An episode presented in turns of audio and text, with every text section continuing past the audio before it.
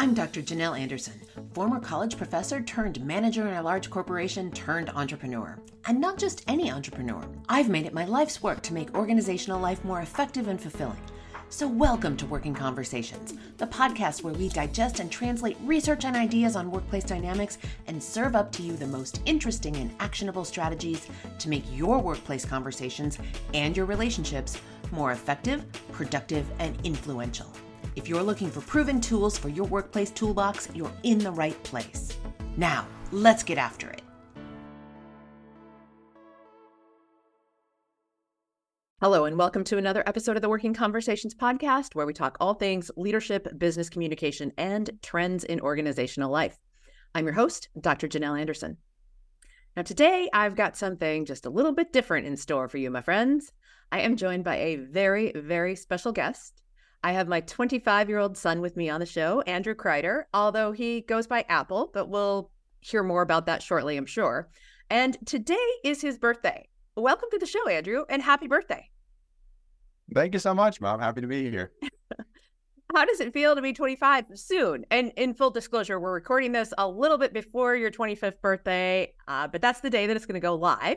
So how does it feel to be almost a quarter of a century old? It's kind of wild. I mean, it really does feel like it was just yesterday that I was like living at home, and like the whole, the pandemic lockdown had brought me back home, and I was living there with you and the rest of the family. And that just feels so recently. And now that was like almost 5 years ago. And so, I don't know. It feels wild. I mean, time just goes faster every single year, and it's always such a, I don't know. I think my birthday every year is like a point to kind of like look back over the year and just kind of like see how far things have come. And like, this was definitely like a super big year, and like every facet of life, from like relationships to business, to friendships, to just like personal growth in general. So, year 24 or year 25, I guess was really solid. I feel like I've learned a lot. I've grown a lot, still got a lot of learning and growing left to do, but, yeah, it feels good. Awesome. Well, congratulations on hitting this milestone. It's a big one. I think it's a big one. All right. So yeah, my listeners are going to want to know why you go by Apple. So let's just cover that first. Yeah. So it's really, there's not too much to it. I mean, it's a longstanding nickname that I've had since the second grade. So me and a buddy of mine, as second graders do, we were sitting in the back of the class, just making up nicknames for everyone, just passing the time.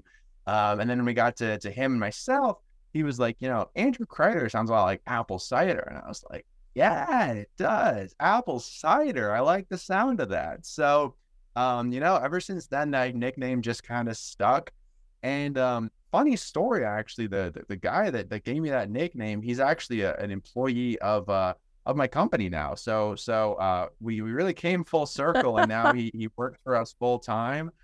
We've kept in touch ever since the second grade, on and off. And now, now I get to talk to him every day, work with him every day. And that was kind of the start of our relationship, which was pretty cool. Oh, that's a riot. And you can never underestimate something that happened way back in the second grade and the lasting impact that it might have on you personally and professionally. And I will also say, as a testament to your ability to influence, my listeners need to know that you got not only your elementary school teachers, your middle school teachers, your high school teachers, and your college professors to all call you Apple. And that was back in the day when people didn't just get to kind of pick their own name. I think it's probably much more common now to do that. So, testament to your ability to influence. Yeah, no, definitely can confirm. I was very first day of school. No, I know it says, and on your attendance sheet, it says Andrew, but I'm Apple. So that's what I'll go by. All right. Awesome. Now, you began your journey as an entrepreneur quite early, not quite in the second grade, but running an Instagram follower company from your childhood bedroom when you were still in high school. And that seems like eons ago, but give us a quick overview of your career, including what you're doing now. Yeah. Wow. So flashback in time, yeah, out of my high school into college bedroom/dorm room, started this company where wasn't even meant to be a company, honestly. I was just kind of a lost, I didn't know what I wanted to do with my life. You know, like there were so many options ahead of me. I didn't really know like what I was drawn towards from like a passion standpoint, but I knew I was really interested in finance. You know, on my 18th birthday, my big thing was, you know, I opened a Roth IRA and started investing for my retirement, whereas I think I was definitely the minority of that from most of my 18-year-old peers. But that was what I was into. Like a week after my birthday, I remember you took me to U.S. Bank. I got my very first credit card, and I was super stoked about that. So like those were the kinds of things that I was getting excited about at that age. And so not my peers really wanted to listen to me, so I kind of took to the internet to start just making YouTube videos talking about that stuff, to have a captive audience of whatever, a dozen or so people that were maybe interested in what I had to say about those kinds of topics. And so through that, I ended up connecting with some other folks that were doing that as well. And this was like 6 years ago, before the whole finance, YouTube, entrepreneurship world even really existed. So there were a couple people doing it. I was a big fan of theirs. And so I kind of just reached out to them to help them kind of see what value I could provide. Long story short, I ended up kind of getting hired by a couple of these guys to help them grow their Instagram following, because I had just as kind of a passion project grown a little Instagram page where I was just posting like motivational quotes and like entrepreneurship tips, which I had no qualifications to post as an 18-year-old with no business. But lo and behold, I was still making these Instagram posts.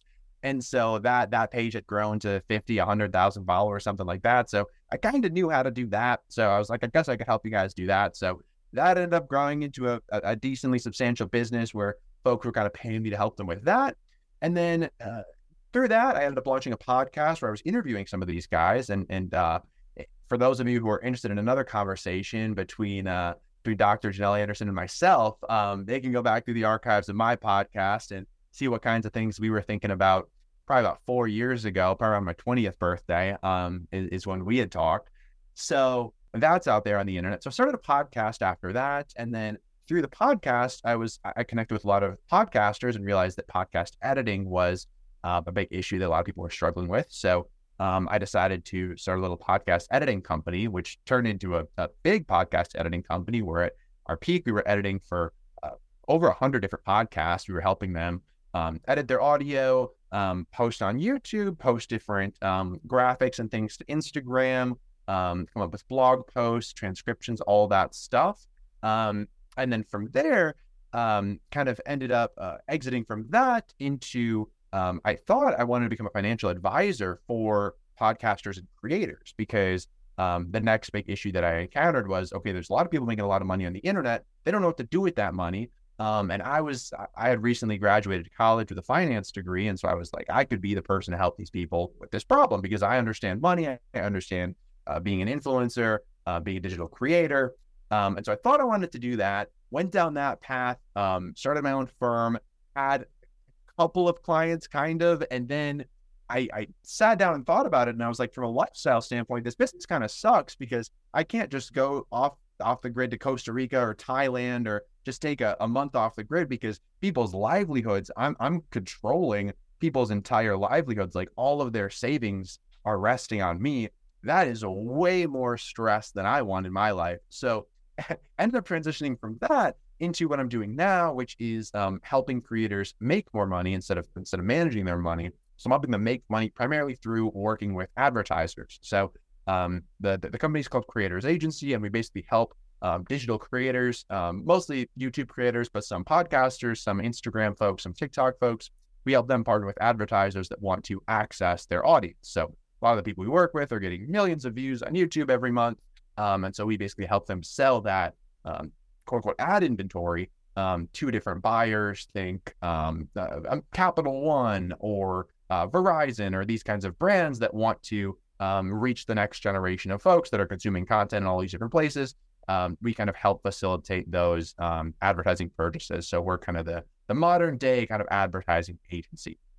Absolutely. So, yeah. That's long story short. There were a lot of twists and turns, failures in between that I didn't talk about, of all these things that I tried to do that didn't work. But that's kind of the highlight reel of the things that kind of worked over the last 6 years. All right. And I would say you would be one of those folks who land squarely in the, you know, jobs that didn't exist like 15 years ago. that you have created for yourself. Definitely. So, very, very cool. Pretty much everything I talked about did not exist like 10 years ago. So. Exactly. Yeah. Yeah. All right. Now, even though this is going to be kind of just a free-flowing conversation between the two of us, I did prepare a few questions for you. So here's the first one. Now, a while back, I did an episode here on the podcast on taking a mulligan, a do-over in golf lingo.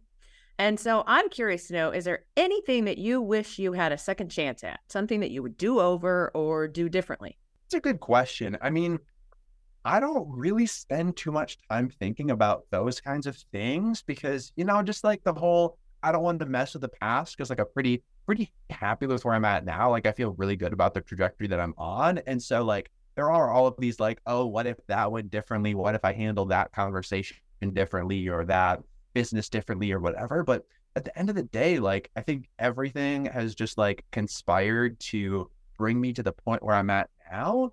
And all along the way, I mean, there were plenty of mistakes that were made, but none so catastrophic that I think they like dramatically threw me off course or anything. So I don't think so, honestly. I mean, there's definitely like, I've learned a lot. And so like, if I encounter these same scenarios now, sure, I would approach them differently, but I really don't think there was anything so bad that like, I'm still like, oh shoot, I really wish I could go back and fix that. So it might just be the kind of luck of the draw there, but I don't think so. I don't think I would take a mulligan. Okay. All right. Awesome.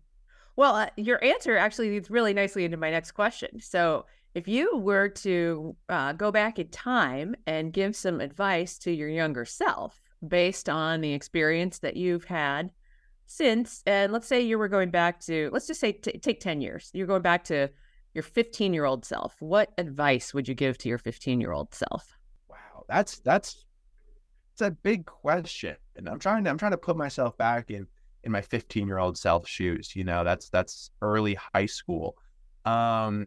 And so, I mean, early high school, like I wasn't like entrepreneurship, business, like really wasn't even on the brain for me at that point. Like at that point, I think my life was mostly just like, have fun with friends, you know, have fun on the weekends and just try not to get in too much trouble, you know? So at that point in time, you know, if I was to go back and kind of thinking about these things, I probably would just plant the seed that like, hey, at this point, you really have no idea like what's out there in terms of the world of like business, entrepreneurship, and just kind of like what is even possible. But I would just kind of like plant the seed of like, check out, like see what's going on in the world of entrepreneurship. Maybe talk to your mom a little bit about kind of the business that she's building, you know, and just kind of like get a little bit more information about kind of what's out there. Because really over the last most part, like 6 years, my eyes have just continued to be opened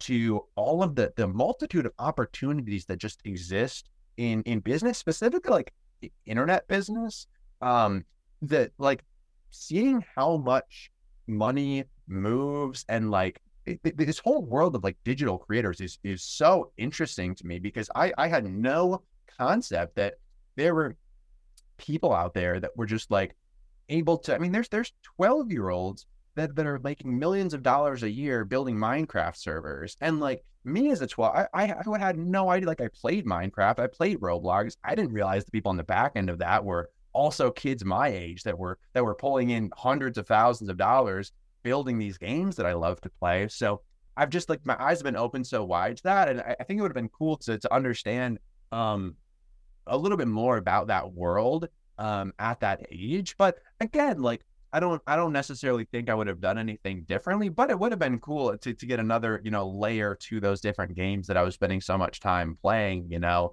of like, oh, wow, this could actually be a business as well as just, you know, something I'm doing for fun with my friends to kind of pass the time. All right. Fantastic. No, that's great. That's great advice to your younger self.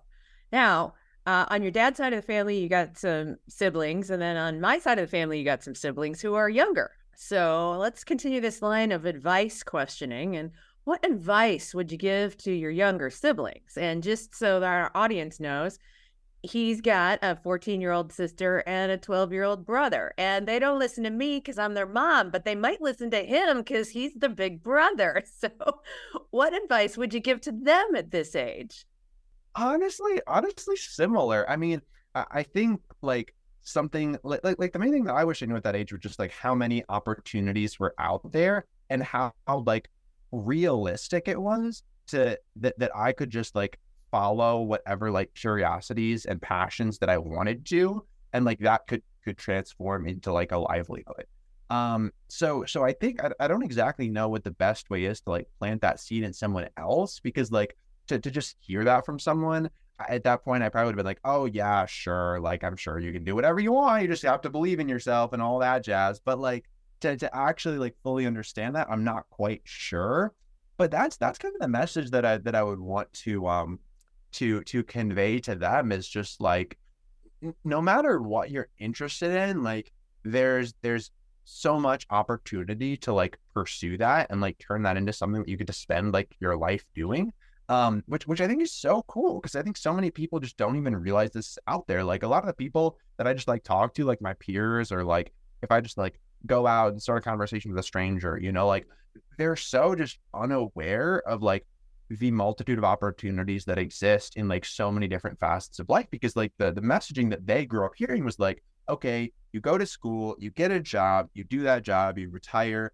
And like, I think that structure is just, it's so optional now. And it doesn't necessarily feel that way if you're surrounded with other people that are just like going down that path.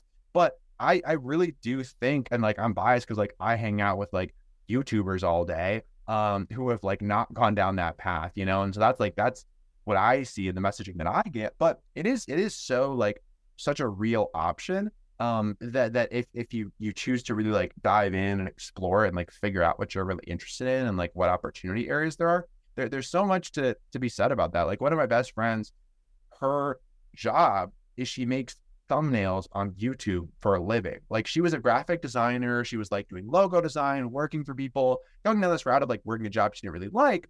And I was like, you know what? You might want to look into like, you know, those little pictures that show up when you're scrolling through YouTube before you click on a video. Like, believe it or not, a lot of the people that I work with need those little pictures designed, and they will pay you a lot of money to do that. So instead of working with these awful clients that are nickel and diming you for logos, like I would, for whatever it's worth, I would consider looking into that. And so she ended up doing that. And now that's her job. She makes way more money. She works on her own terms. She makes little YouTube pictures for a living. And like, that's just like one little example, I feel like, of, okay, she was interested in graphic design. She thought she had to go get a job as a graphic designer. Turns out there's this whole other world of ways that you can apply that skill. And whether it's like graphic design or coding or engineering or marketing or whatever, like, there's so many different ways that you can foster and apply those skills in different areas that aren't just go on LinkedIn, see who's hiring, and end up working at like a Fortune 500 company. This episode is made possible by Instacart. If you haven't already started using Instacart, now is the time, my friend. Now, I'm the first one to say that I actually enjoy a trip to the grocery store. I really do. But you know what I like doing even better? Making this podcast. When I was deep in the development of this podcast, outlining and recording the first few episodes, my kids reminded me that they needed to eat. Instacart to the rescue. In absolutely record time, Magnolia, my Instacart shopper that day, delivered chicken nuggets, milk, avocados, fresh berries, and a host of other groceries we needed. When life gets busy, or when you just want to feel like royalty and have someone do it for you, there's Instacart. Get $10 off your first order when you sign up at workingconversations.com/Instacart. Now, back to the show. All right. Awesome. What a great response to that question. And just so much to think about, not even for just your younger siblings, but I think for everybody who's listening. In fact, there's probably a bunch of people who are listening who are in those Fortune 500 jobs going, what am I doing here? And what else might be available for me? They can take your advice to your younger siblings and apply it to their lives and their career paths and create something that's amazing and that maybe they never thought was possible. That's so cool. I hope so. I hope so. Yeah. I mean, that is where, the future of work is just headed into all kinds of nooks and crannies and places that we would have never imagined. And if you kind of have the blinders of that traditional career path on, you're going to miss a lot of what might be available to you that could be way more satisfying, maybe more of a flexible work environment or lifestyle if that's what you want. There's just so many options out there now. And you have to have that openness to exploring and following your interests to go find it.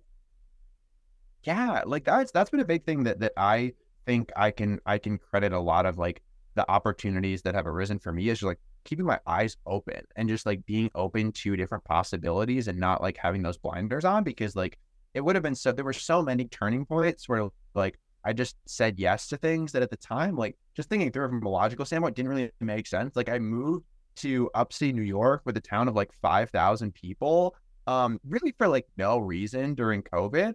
And that ended up being what like led into Creators Agency being born and like this entire new company that I'm running now. So there were so many different like things where like from a logical standpoint, like maybe the decision didn't make sense, but just keeping myself open to different kind of opportunities, giving things a try, and just kind of seeing where it led has definitely been super beneficial for me, I would say. All right. Yeah. Excellent. And your career to date is absolutely testament to that. Absolutely. All right. One more advice question. Okay. So first I have to preface this with a little bit of kind of me as a parent. So I'm a mom and I'm like talking to other moms about like, in fact, there's some moms I know who have kids soon who are going off to college. And I'm like, oh, I've been down that path, but you know, been there. And they might say something like, well, where's your son today? And I'd be like, I don't know. I got to look and see in my text to see, oh, look, he's in Costa Rica or he's in Bangkok or he's at his house with his other entrepreneur pals and living in Las Vegas or, you know, wherever you are. And one mom recently was just like, oh, I could never. If my son chooses to go to college out of state, it will just break my heart. And so I thought like, okay, that is so not my experience. Now, of course, my experience, even as born and raised in Minnesota, I went to college all the way in Boston and, you know, really did something very, very different, but that a lot of my peers were doing at the time. But here I am getting to the question eventually. So the question is, as I share that about you, I think about what a confident young adult you are. And I always get this response from people, again, like when they ask, what are you up to? And I explain, and they're like, oh, I didn't even know that was possible. How did he make that happen? And so on. And I just, of course, get this rush of pride that my son has created this amazing life for himself. And so my question is, if you were to be asked for advice from parents who want to raise a confident, successful, entrepreneurial young man like yourself, what advice would you give them? That's so tough, because I mean, I've never been a parent, so there's so many layers to being a parent that I'm just like so unaware of. But that being said, that little caveat out there, but you do have the experience of being a child. So what is it as you developed that was useful? Maybe it was something I did or didn't do, your dad didn't do, you know, various life experiences that you that you journeyed through that a parent could encourage or. Yeah, you guys definitely let me figure things out myself, which was very helpful. And like with that in mind, I'm like, I feel like some kids left to their own devices, like wouldn't necessarily like figure it out on the same path. So like that one's kind of tough. It's like that's a balancing act of like, I don't know, just being aware of like who your child is, but then also just like letting them figure things out for themselves and like let them make their own mistakes. You know, you guys let me make plenty of my own mistakes when I was growing up. And like, I think those were super helpful in allowing me to get to where I'm at now, because like there's only so much you can learn by being lectured to. And like, as much as I'm sure parents want to prevent their kids from falling down and scraping their knees and making these mistakes, like that's how you learn as a person, you know, like that's how the lessons really get imprinted. You know, you touch the hot stove, you don't do it again. So sometimes you got to touch the hot stove. And I think you guys did a really good job at like balancing that with also like, when I did touch the hot stove, you helped me understand why that was a bad thing and like why I shouldn't do that again. because you know, with an underdeveloped brain, well, not underdeveloped, but like a not fully developed brain, sometimes those lessons don't necessarily sink in the way that they need to. So I think it's a fine line between, you know, letting a kid make their own mistakes, but then also being there for them when they do fall flat, helping them kind of pick themselves back up and kind of figure out what the right lessons are to take from that experience. And just kind of like helping them reach those conclusions themselves instead of just trying to, you know, lecture at them, and kind of force feed these lessons down their throat. That's just not, from my experience, at least how I'm going to be the most receptive to things, is just by being told, this is the way things are, now live like it. Like, that doesn't really do it for me, you know, like there's got to be some kind of experiential element to it as well that helps me kind of learn those lessons. So that's the big thing that I would say. And that's so tough in practice, I'm sure.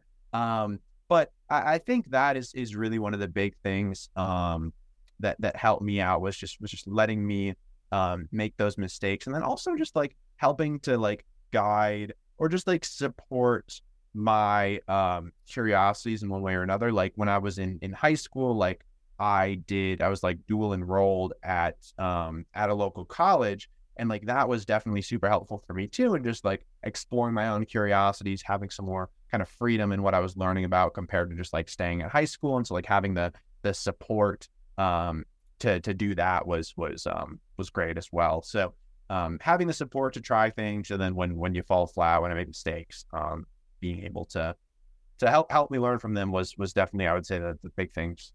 All right.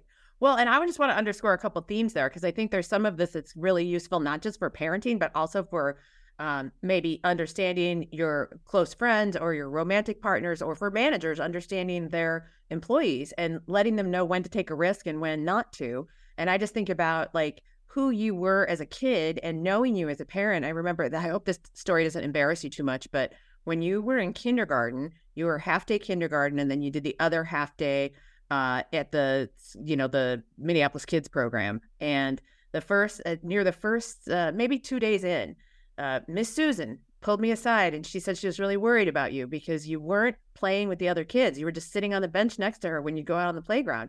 And I was like, oh yeah, that's totally who he is. He's sizing everything up. He's figuring it all out. He's gonna observe for like the first week. And I said, if we get 2 weeks in and he's still sitting next to you and hasn't made any friends yet, then we got a problem. Then we need to talk. But you just let him sit next to you and watch how everything unfolds. So she pulls me aside at the end of the week, and she was like, man, do you know your kid?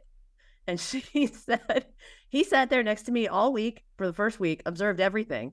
And she said, then you just hopped off the bench, and you knew exactly where you fit in the social fabric of all those kids on the playground. And you knew exactly who you wanted to be friends with and how it was all going to work out.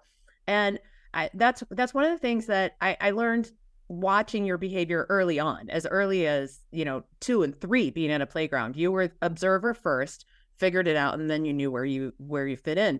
And it's interesting. And again, I think this is good advice for managers too, because you need to know how your employees behave and kind of what their MO is, so that you can know when to guide and when to step back. Because if I felt like I needed to intervene every time you were in observer mode, I could have really messed you up. Instead, I knew when to step back and let you figure it out on your own. I mean, most of the time, I'm sure there were plenty of times where I overstepped, and you, especially as a teenager, were like, will you get off my back? I got this. As most teenagers do from time to time. But so, I mean, I think that's great advice. That's great advice. Now, it's also advice I've taken on myself, because in watching your behavior in that observer mode, I actually recognized myself in observer mode in various capacities, in ways that I don't think I would catch that I was doing that if it had not been for me parenting you and seeing you do that.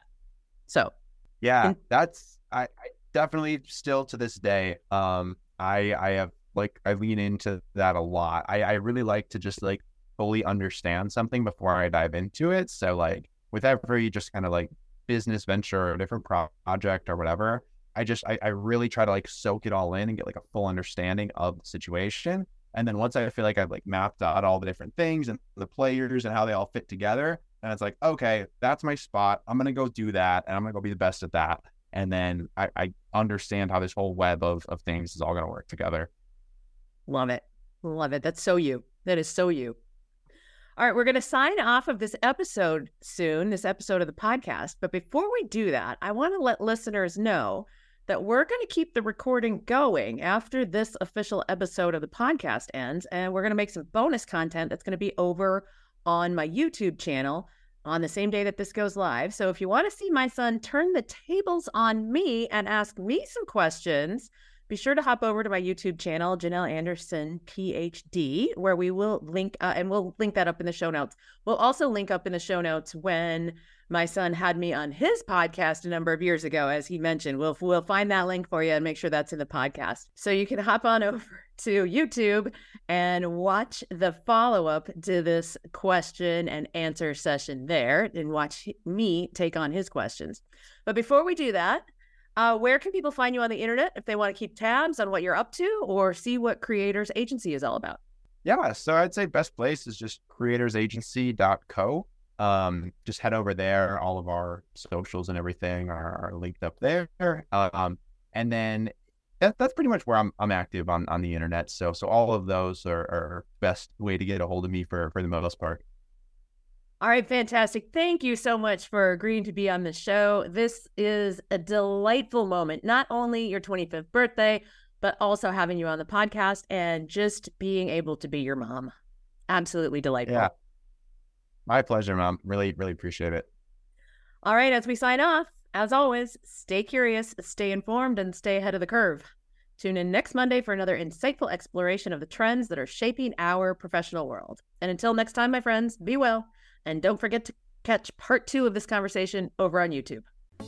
Thanks so much for listening. If you like what you're hearing on the podcast, head on over to Stitcher, Apple Podcasts, or wherever you get your podcasts and give us 5 stars and a quick review. It really makes a difference, and it keeps us bringing you valuable content that you can put into play in your life. I'm Dr. Janelle Anderson, and this is Working Conversations.